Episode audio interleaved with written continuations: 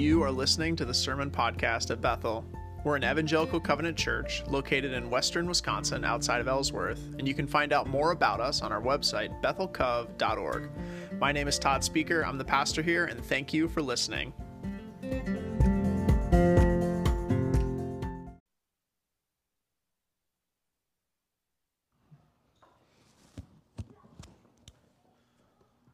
Open your Bibles uh, to Lamentations, uh, chapter 3. Yeah, chapter 3. I know it says 2 up there, but that's wrong. Lamentations chapter 3. It's right after uh, Jeremiah. It's towards the middle of your Bible. As I've said a few times, this is one of those times where having one of the wonderful Bible apps on your phone really helps because then you don't have to know how to find Lamentations. Um, So we have been uh, walking through uh, the book of Lamentations, and uh, you've probably, and I've heard from a few now, uh, you've probably never heard uh, a sermon out of the book of Lamentations because Lamentations is full of stuff that we don't like to talk about at church. Um, a little, little kind of primer Lamentations is, is five poems that are written. Uh, after the greatest disaster uh, that had uh, befallen God's people so far. So, if you know the story of the Old Testament of Israel, God chooses a special people. He promises to make them into a nation. And his plan is to use that family, that people, and that nation to bless the whole world. And so, the whole story of the Old Testament is about that. That's what the Old Testament's about. It's about that family where they come from. And so, and they, and so God does. Uh, he uses them, He grows them into a great nation. Uh, they occupy a, a territory uh, in, in what's pretty close to modern day Israel today. Uh, and in, in their uh, nation, uh, they have a city called Jerusalem. And in Jerusalem, the kind of the capital city of the nation of God's people, there's a building. It's called a temple. And in the ancient world, uh, a temple is where you go if you want uh, to connect with, with God. And so God builds the temple and the city and the nation, and He gives it to him and says, I am going to connect with you, and so that through my connection with you, you might bless the entire world. Well, uh, God's people, turns out, are human beings, uh, just like you and I, and, and they. Um, long story short, they, they fail. They turn away. They turn their back on God. They're unwilling to make sacrifices for others. They put uh, themselves and their own individual interests first over God's law and the people that God cares about. And so a disaster strikes. Um, and, and, what happens is another ancient empire uh, called the Babylonians come. And, and long story short, they, they take over Israel. They siege Jerusalem. They take all the best people out and they just, they just level the temple. And so, if you're somebody who your whole life grew up believing the story that God chose your nation and your family to be the one people that He connects with so that He can bless the whole world, now all of a sudden your nation is gone, your capital city is gone, and the temple, the one place that you might uh, connect with God, is gone as well. And Lamentations is written as a response to that and it's, and it's raw. These five poems are unafraid to highlight uh, every part of that story and how hard it is. There are parts of this, uh, these poems that, if you've been reading them with us, you probably cringed to read. There are parts of these poems that I don't like to read, uh, even on the page or aloud, because they're hard to say. The images that they paint are, are very sad. So, so, this is why you never ever hear about it at church on Sundays, because it's really hard to write a worship song about lamentations.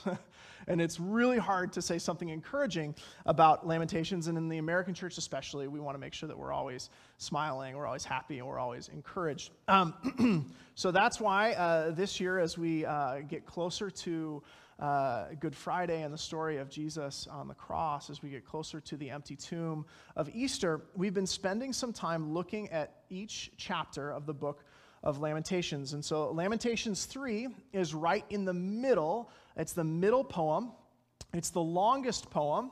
Uh, and in uh, Hebrew, um, I guess, literary structure, uh, it's sort of like most uh, Hebrew poems, they're like mountains. So, you know, you kind of, you work your way up to the top of the mountain, and then you get to the top of the mountain, there's usually something really significant in the middle of, of the poem, and then you, wor- you work your way back down the poem. So, so chapter three is it's the centerpiece. This is where uh, it's meant to draw the eye. And so as we read this, let's, let's hear um, this. Um, we're going to read not all of it, uh, but we're going to look at, at what, uh, what's in the center, centerpiece of that. Uh, but before we get started, I, as I was preparing this, I was thinking, um, you know, if you've been around here at Bethel uh, the last few months, that we've had a, uh, a lot of loss. Uh, that's one of the reasons why we're looking at Lamentations, to be honest, because we're a church that's full of people that are, are mourning in, in different ways. We've had a lot of funerals in, in, in this room this last year. Uh, and it's been hard. We have people in this room and, and watching online that are a part of our church that are, are mourning recent losses. We have people that are mourning um, older losses. And it turns out, even when time goes by, those things still hurt. They're still difficult. And during one of those services, one time, as, I've been a pastor here, I was meeting with somebody who lost, who lost a loved one. And we talked for quite a while. This is a friend of mine. Um, and I asked them, um, uh, a question, and, and I don't know if this is the wrong question or not, but at the time it was the wrong question. I asked them, Is there anything that I can do to help? I want to help. I want to solve the problems. Anybody else like solving problems? Uh, is there anything I can do to help? And I was not prepared for the answer. Um, this person hit me back with their honest response, and it stopped me in my tracks. And next time I think to ask this question, I may not ask it again because I may not be prepared for the answer. They said, um, can you bring them back? That was how I responded too. and I paused and looked at them, and they said, Then there's nothing that you can do. You know, we don't usually um, talk about this. And, and I think many people that have lost somebody maybe didn't have the relationship or the internal uh, whatever to, to stop being nice and to just say this. But I think a lot of people that have lost somebody has felt this before. Can you bring them back? Well, then there's nothing you can do. I think it's real and honest. Um, and, and we don't usually talk this way uh, because most of the time, most people, almost all of us, are, are very, we, we try so hard to be resilient right? To get through to the other side. If we can just make it, we put on a brave face, we put on a smile for our friends at church or our Facebook friends or whatever, and we say, yeah, things are bad, but it's going to be okay, even if we don't really feel it. We try and take things in stride and respond appropriately. But everybody, every person has a point where the optimism the cheerfulness for the sake of others, the problem solving, or even the denial about the bad things that happen to us, it just breaks down. Um, and if you've ever been at this point, you know what that's like. And if you've ever known anyone that's been at this point, you've seen what it looks like. But, but the reality is that everybody has a point. Uh, everybody has a point where, where that stuff, it just doesn't work anymore. The platitudes, they just don't, they don't work anymore. Sometimes it's in the wake of a massive loss you know, a spouse, a child, a friend, a significant injury, a loss of job. Other times for people, and, and maybe you've experienced this, it's, it's cumulative. You know, it's not that that last thing that happened was so bad, but it was, it was just a disappointment after a disappointment, after a letdown, after a failure, after a tragedy, and it just becomes this pile that you can't uh, close your eyes to anymore, that you can't pretend is fine anymore. But however it happens, everyone, I think, has a point um, where enough goes wrong that we hit a real crisis point. Um, and we can't uh, fake it so good anymore. And, and, and, we start to notice two things in a really catastrophic way. One, uh, that we are not as nearly as in control of our own lives as we thought we were.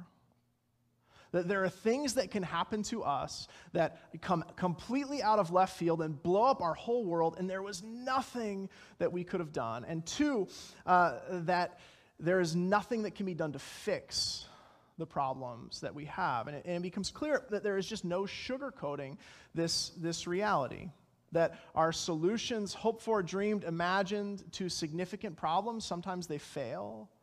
The thing that we were counting on to make it all better, it, it falls short. Perhaps that one comfort that we were holding onto so tightly in the midst of a loss or a challenge, it disappears, and it instantly becomes clear that the foundation that we had been building our lives on is not nearly as solid as we thought. People even describe it as the earth shifting under them. Can you bring them back? No. Well, then there's nothing that you can do.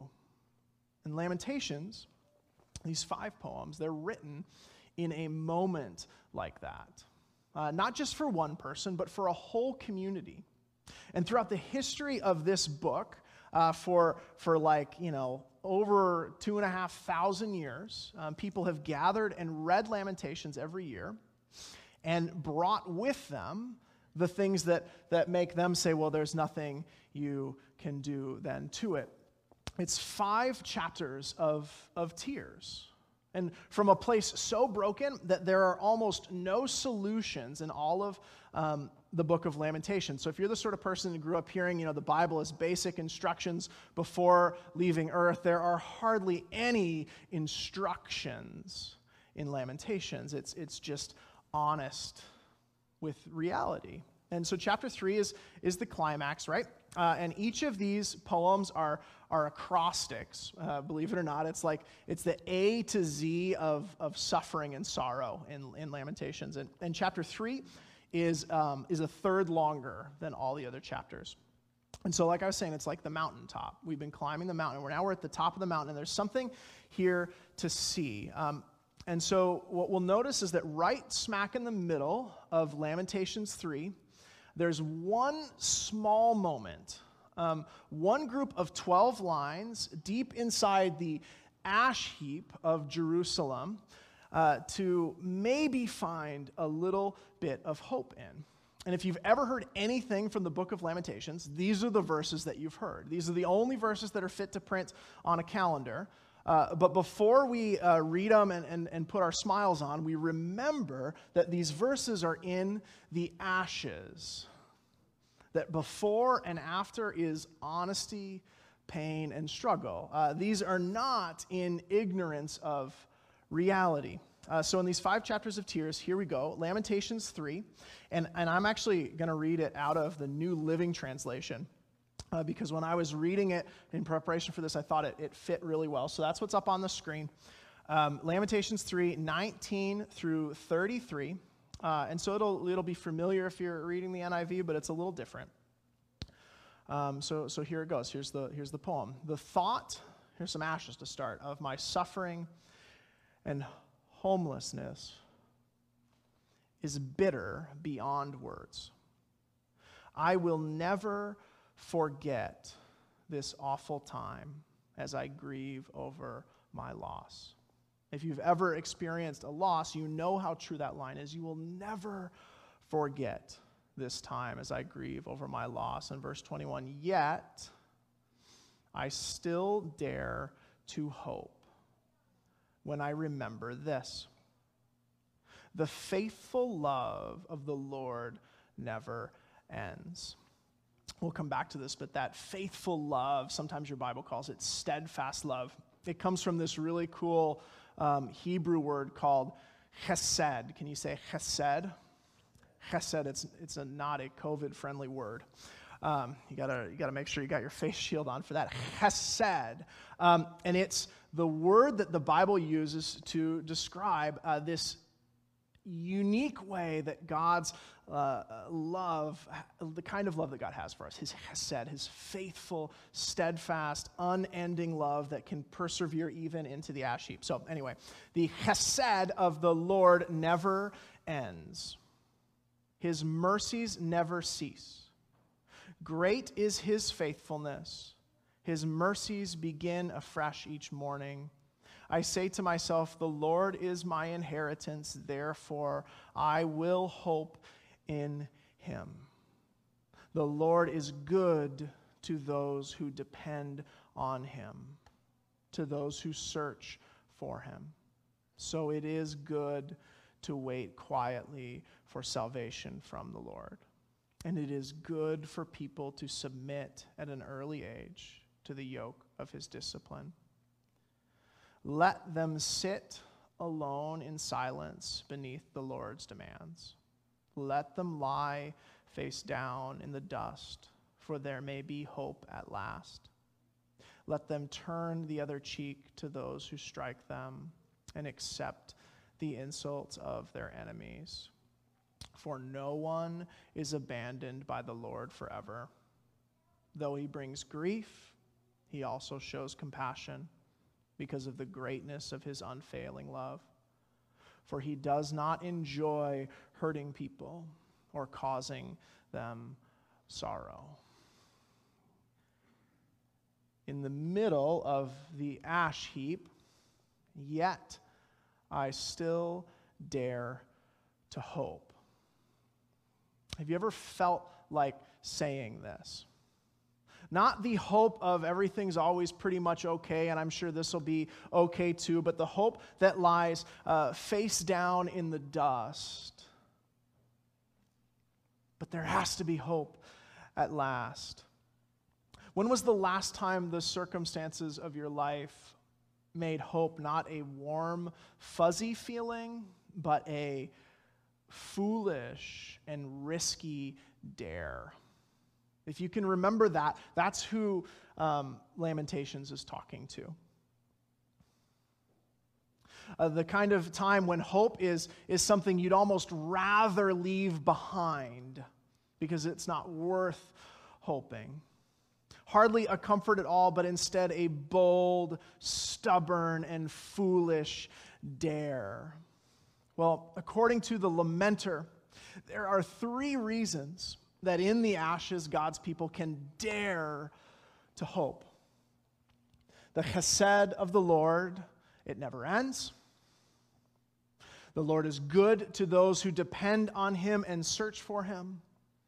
And no one is abandoned by the Lord forever. As I read these, I imagine the way you have to say these kinds of words to yourself sometimes.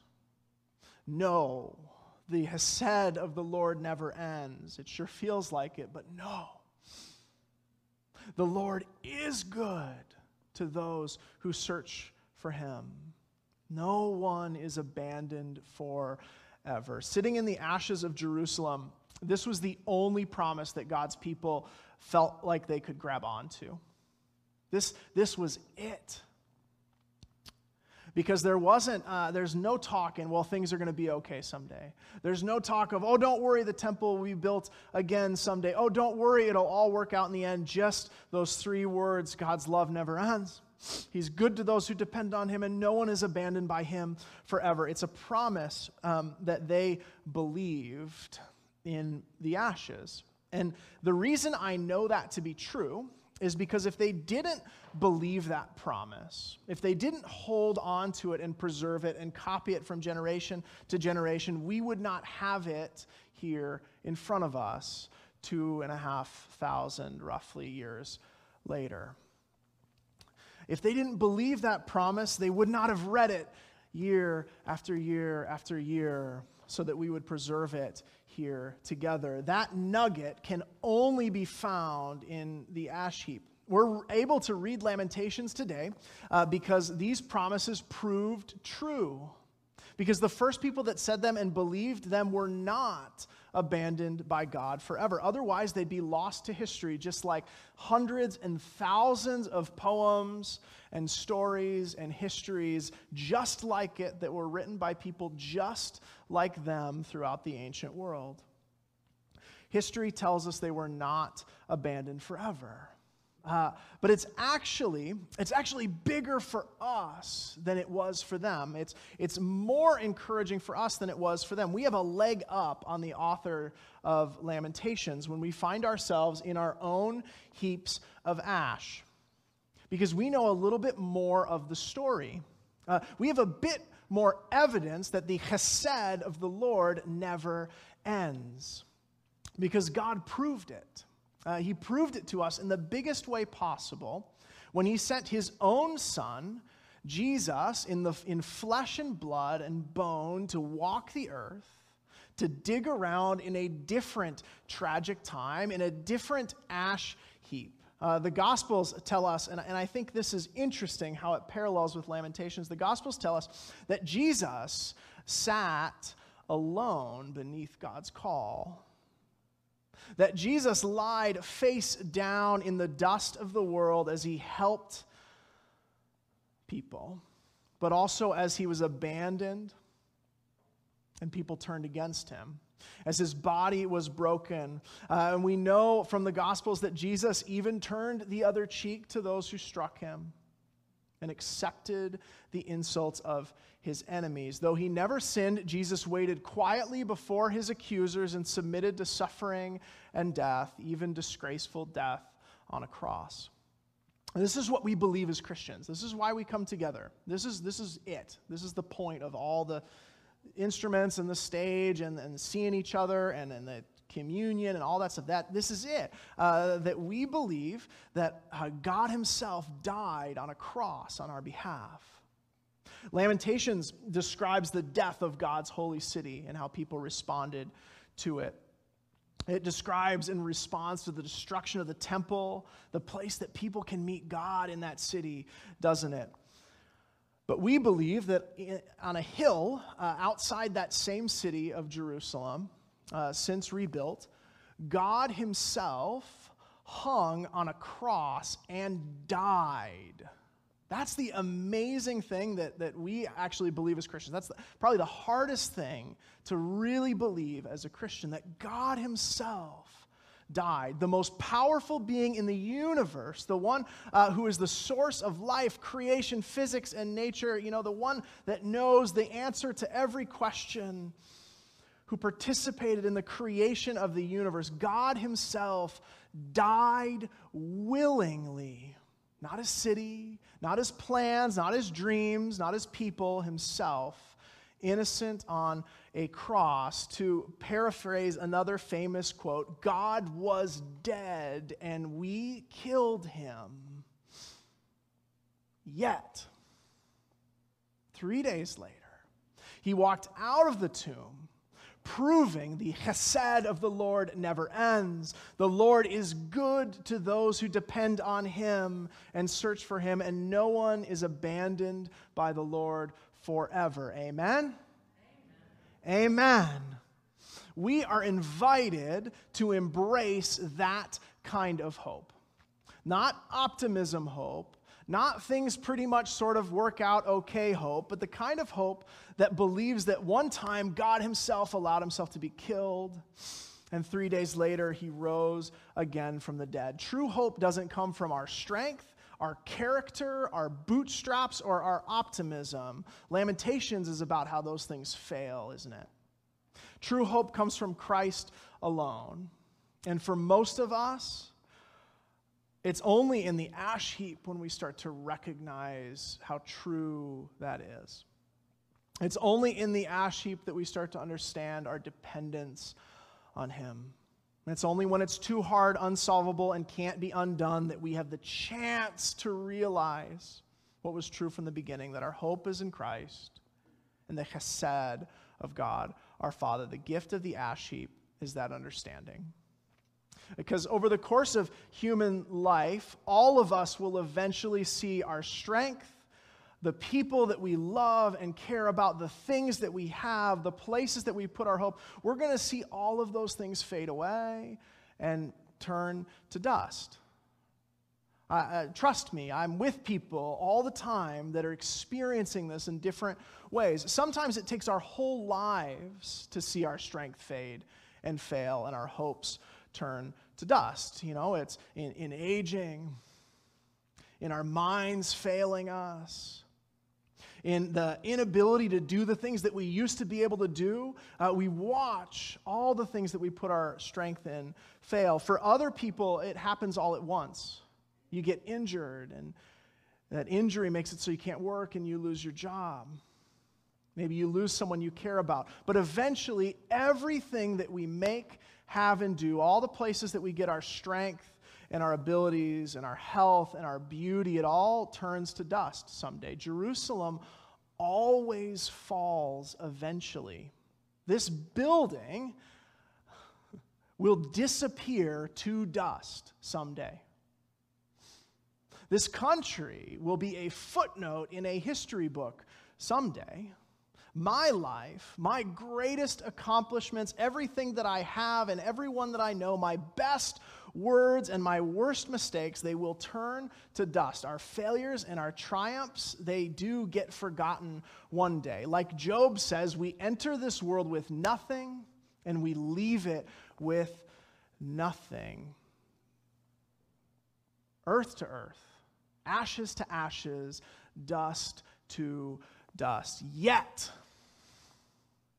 yet, we still dare to hope if we accept the one who bore those things on our behalf before we were born, if we accept the sacrifice of Christ, there is one thing, if we're willing, that doesn't turn to ash. One fleck of gold at the bottom of the ash heap, that when it's all sifted and blows away, there's one thing that doesn't ever fail, and it's available when you've honestly faced the reality of your life sometimes when you've hit the very bottom. And it's the only hope worth grabbing onto.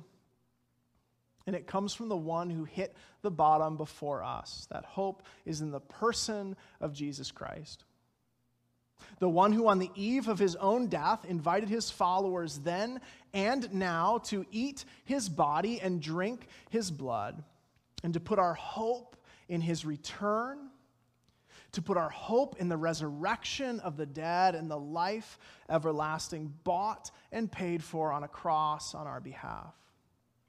And so at church, at Bethel, uh, and in churches all over the world, um, sometimes every week, sometimes once a month, like us, we come to the table together and we drink a little bit of grape juice. And, and now at Bethel, we struggle to open the thing to get the bread out, and it, and it doesn't taste like super good bread, and the grape juice is, is middling at best. Uh, but it doesn't matter because we believe that those things remind us that we are sustained by someone who is broken and crushed on our behalf, a body broken and a blood shed. Because on the eve of his death, Jesus invited us to eat his broken body and drink his spilled blood.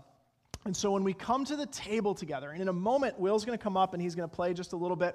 And I want to invite you, if you haven't already, to come forward and grab um, some elements of communion from the table.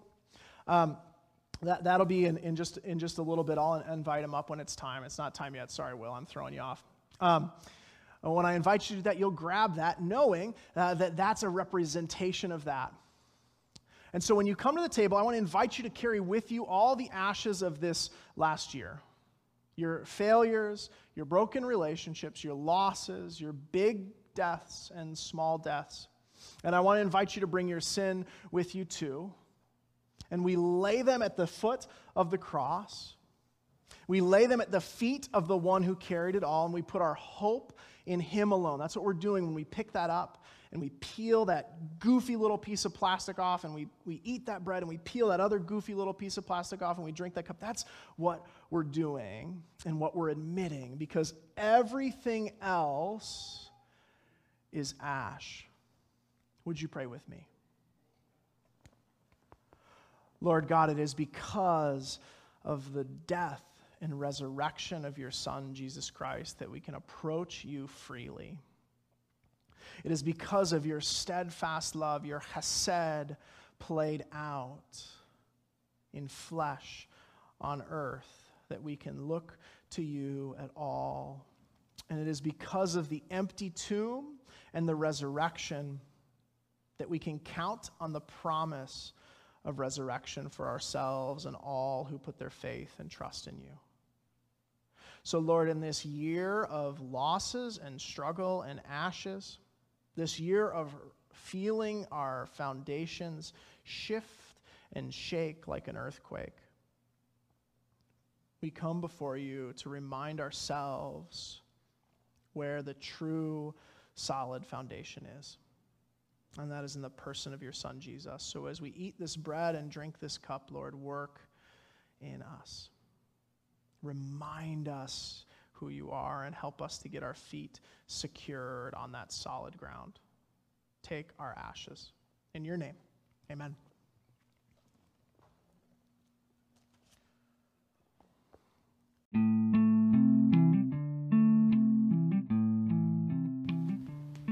Thanks for joining us. You can find out more about our church, our live stream, and our in person services at bethelcov.org. Thanks and have a great week.